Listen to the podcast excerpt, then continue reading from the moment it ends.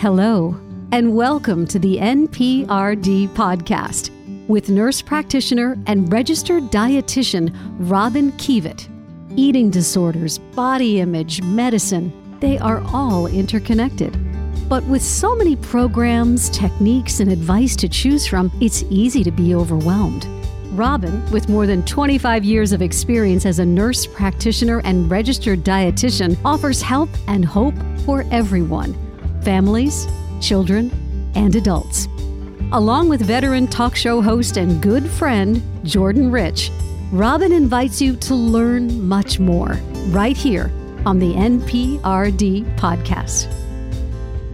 Welcome to another edition of the NPRD. Today we are very lucky to have Sarai Logue, a clinical social worker and therapist.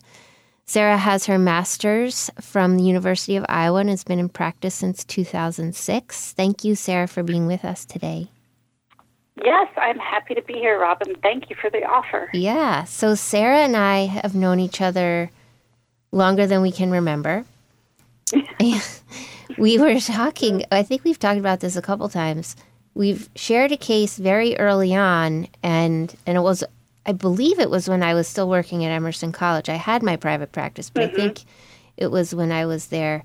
And um, so I've known you for a while, and now we are in the Greater Boston Wellness Collaborative together, where we are clinicians working with patients and families around coordinating care and treating eating disorders and body image. I totally botched our elevator speech, but I'll go with that for now.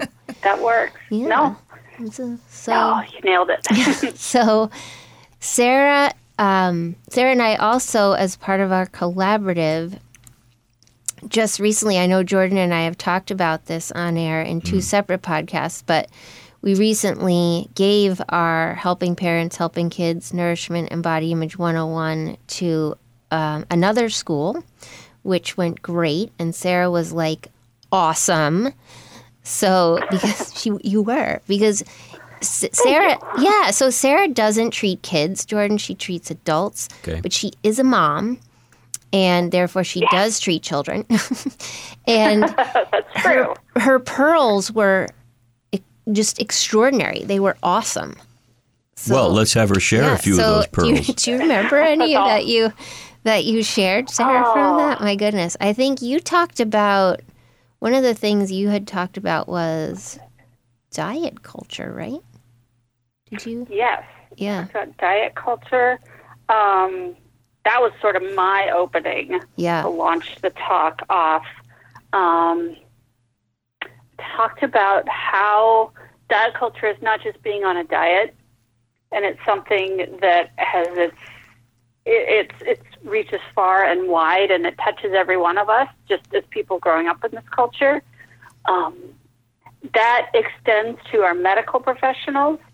We talked about how doctors, nurses, nurse practitioners, right? Um, they're immersed in their own. I mean, they're immersed in the greater diet culture of our society, but as well as also their medical training and things like that orient people in a certain way. Um, yeah, I shared a story of when my daughter was two and we went to a birthday party of another playmate who was turning two. And all the moms were talking of course, the kids were starting to get their two year physicals. And right. uh, a friend of mine, whose two year old son had just had his physical, said that the doctor had um, calculated her son's BMI and said it was a little high, and that was something that she really needed to watch. Mm. And I was appalled. I still am appalled. This was 10 yeah. years ago. I still am appalled um, that uh, as uh, two, we were sort of expecting already to begin to uh, influencing our children's appetites and desires mm-hmm. and hunger and satiety cues in ways that didn't necessarily feel very natural or very founded in good science. Right. And I'm just picturing this cutie mm-hmm. little two year old and, yeah. you know. Whatever just, happened to baby fat? Yeah, yeah, yeah. Yeah. Yeah. I know. I, yes. It is it is a thing. One of the things we one of the bullet points when we had talked about diet culture that day is was is that n- nourishment diversity is essential. So kind of pulling from there that what one 2-year-old eats or doesn't eat isn't the same as the next 2-year-old similar to the three of mm-hmm. us here today. You mentioned it was a success, and I'm sure it was. What was what did you see on the faces of the kids, Robyn, and uh, and Sarai? Just in general, I mean, were there surprises in the room? Were they asking good questions? Were they interested? So the talk was mainly to parents, okay. actually. So, um, and we couldn't see any of them because we were it was all a Zoom of course panel. Right. But the of course, que- I only saw my own face. but the questions were actually fantastic, and I I remember. And Sarai, I don't know what you remember or don't from those questions. I do remember the very last question was more of a statement towards their hope being hope towards more diversity in size and acceptance. Am I getting that right? From what? Yeah. Yeah. Um, the one I'm remembering, I don't know if it's the same one you're thinking of, Robyn, was a um, a mom whose son right was larger, and she noted yeah. that friends and family would make comments um, about his size mm-hmm. to him um, and things that were really hurtful that would really upset him. Yeah. And she was just sort of asking for some guidance on how to help him. Is that what you were thinking of too, Robyn? There, that one, but there was one at the end that there was just a comment towards um, there being more hope towards size and body diversity and acceptance, you know, across the board. But I think mm. to the one you're speaking of, one of the points we made was, and this will be an upcoming quote post in the month of November for me, but you know, your body is your business, his body is mm-hmm. his business, and really trying to empower the mom to lay the groundwork for that with and for her mm-hmm. son alone, you know, together with him, but in things that um, he can then use when he's on his own and then in front of other family because it's so hard. Yeah, yeah, I do remember that talking about yeah what mom can say, yeah, and how she can model sort of mm-hmm. that assertiveness as well as helping her son figure out when she's not around what he can say and what he right. can do, and having um, him practice that so he knows yeah how to do yeah. it. Yeah, yeah, exactly. Exactly. So I wanted to ask you too, Sarai, if you would speak to the, a, a question that I get a lot when I talk to folks about seeing a therapist, and you and I work on teams together. I, I'll suggest, well, there there will be CBT and DBT, right? Cognitive behavioral therapy and dialectical behavioral therapy. So I'm mm-hmm. just curious to hear from you how both of those, either of those approaches, how would you describe them as your role as the therapist in helping people with those pieces? What do those types of therapy do, the CBT and DBT? Well, certain forms of CBT are, are more sort of like a third wave of psychotherapy models. CBT is, is the older and really sort of predates DBT and ACT, which mm-hmm. I do a lot of right. as well. Um, which I'll just so, say out loud real quick. I'm sorry to interrupt you. Is acceptance no. and commitment therapy ACT, right? Yes. Okay. Uh, so CBT really looks at. It can be very structured and not quite so structured, but it really looks at how how and what someone is thinking. Um, really honing in on the content of those thoughts and then offers a variety of interventions whereby you could begin to really examine your thoughts a little bit more critically um, and see if they're distorted or twisted in any particular way. A lot of us, all of us, sort of fall into the trap of thinking, um, maybe not quite this deliberately, but thinking, well, if I'm thinking it, it must be true, or mm-hmm. operating as if our thoughts were true. CBT gives us a lot of really great tools for how to slow down and question that assumption and really begin to look at, like I said, both the kind of the the validity of some of our thoughts as well as the surrounding context in which we have those thoughts. So, what are the feelings and emotions that go along with those? And what behaviors then are linked to those? Um, so, it, it separates out those the thoughts, the feelings and emotions, and behaviors, and uh, really honing in on the thoughts, though, and helping us begin to, around an eating disorder, really begin to question and examine overvaluation of weight and shape and body size. Diet culture messages certainly fit into that as well. Uh, DBT, dialectic behavior therapy, um, that you can do variety of, of not a variety, but there's it's a continuum, and people that do fully adhere in DBT are very very well trained. Um, I am not that well trained, but DBT offers a lot of really great tools Yeah. focusing on four core areas like interpersonal effectiveness and mindfulness and emotion regulation and distress tolerance. So, a lot of really great tools for helping people, especially in ways maybe when CBT and some of the more thought challenging and uh, restructuring of thoughts don't work. So, it, it does a lot more has a lot more tools to offer as far as like how somebody handles themselves out in the world and in relationships, as well as regulating emotions. Um, CBT is great, but it doesn't. It's not the end all be all. So DBT is a nice adjunct to some of those tools. Um, ACT, then acceptance and commitment therapy, is yet takes another sort of approach. In the think of a like a um, a circle that's got six points around the outside of it. In the middle, we have what is our core function, our core target, which is psychological flexibility. And that is the ability to notice how you're thinking, to reflect on it, to change it, to move to a different perspective, to see something from somebody else's perspective, to how we can do things maybe that don't feel good in the moment but might be serving kind of a, a greater purpose in our lives. Mm-hmm.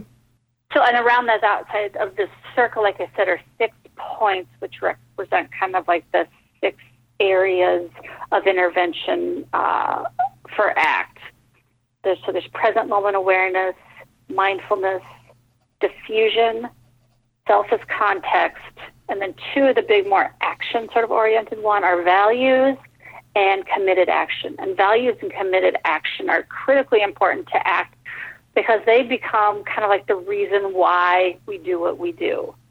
Uh, this is not new to ACT. Psychotherapy, psychotherapies, mm, you know, for years have sort of um, understood that it's important to have a reason why we do what we do. In eating disorder work, it's critically important for somebody who's embarking on recovery to have some meaning in their recovery why are they doing, why are they putting themselves through the hard work of recovery? And that's a difficult one to figure out because typically yeah. you're dealing with people who are, I mean, if you just think of the behaviors of either someone who's starving themselves or eating, you know, binging on copious amounts of food and then making themselves vomit, those, those behaviors are just filled with self loathing and self hatred. So people don't generally walk into my office kind of at the beginning of treatment and say, like, I feel really, really great about myself.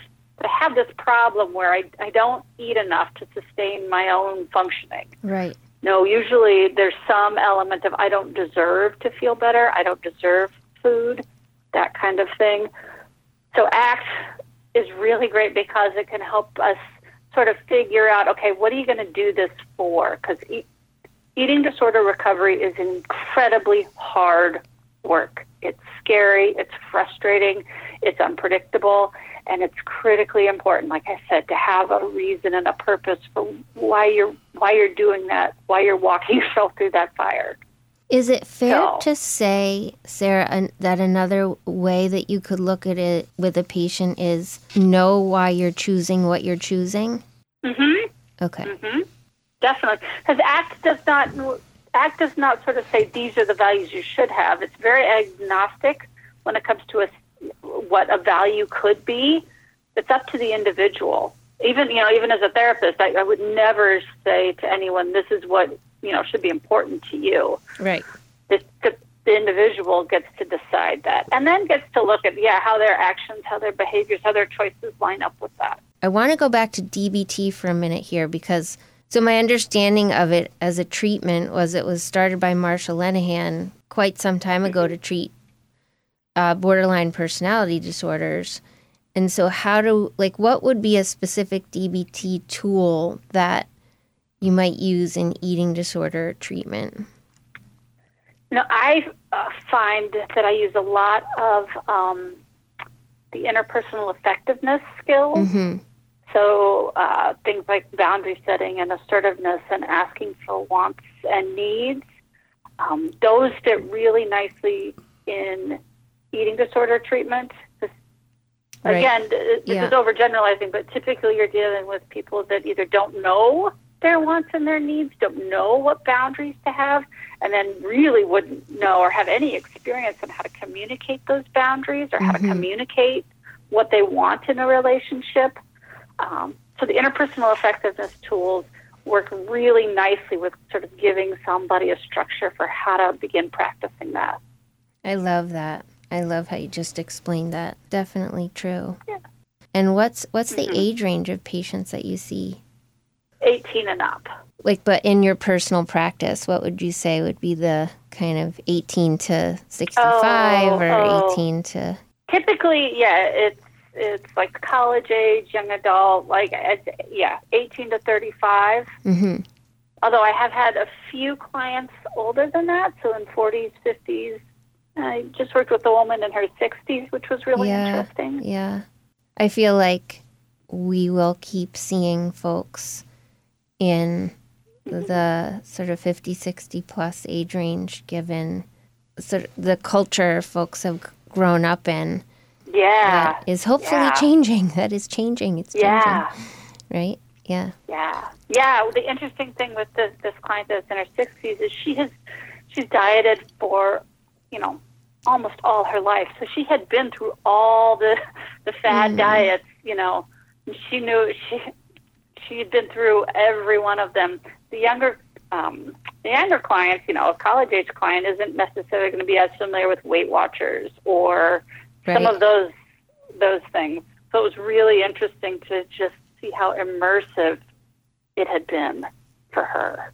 Well, it was her probably encompassed so many of her thoughts and values. And Yeah. just going back to the presentation we made on that note, we included pearls for adult children, you know, things Yeah. that parents or loved ones of adult children could say or do, inclusive of avoiding comments about weight, body shape, changes in size, going, you know, thinking there's there's so much more so many more interesting things about me than my size and my weight. And then mm-hmm. encouragement for the changing bodies because I think folks in their in their 60s at least this is what I've seen that we work on a bit is they're just really and and women our age you and I are similar in age you know being mm-hmm. being told to focus on not changing not a wrinkle not a hair that's great right like not not one thing that way um, so I think those will be important to keep talking about so, Definitely. Sarai, I feel so lucky that you were on today and that I get to keep working with you, which I hope happens forever and ever. I love Yes. the communication. You know, we're short and to the point, but we help each other and we collaborate um, on our patients' behalfs, which is awesome. And Yeah. For folks to find you, even though I believe your practice is full, but um, Yeah. never know. But for folks to find you, you do have a great Psychology Today profile. And let me just spell your name for people Sure, because yes. it's a beautiful way to spell Sarai is S A R A I Logue L O G U E. So Sarai S A R A I Logue L O G U E. I really appreciate the opportunity, Robyn, and the work that you're just continuing to try and change the discourse, change the messaging that's out there. It's, it's Thank you. Yeah, thanks. It's a it's a group effort, isn't it? It is. It Yeah. really is. Take care, Sarai. Okay. Thank you for joining us for the NPRD podcast with Robyn Kievit. We invite you to subscribe, download, rate, and review us, and share this valuable podcast with friends and family. Help and hope is found here. For more, just go to robynkievit.com. That's R O B Y N K I E V I T.com. Or check out thenprd.com.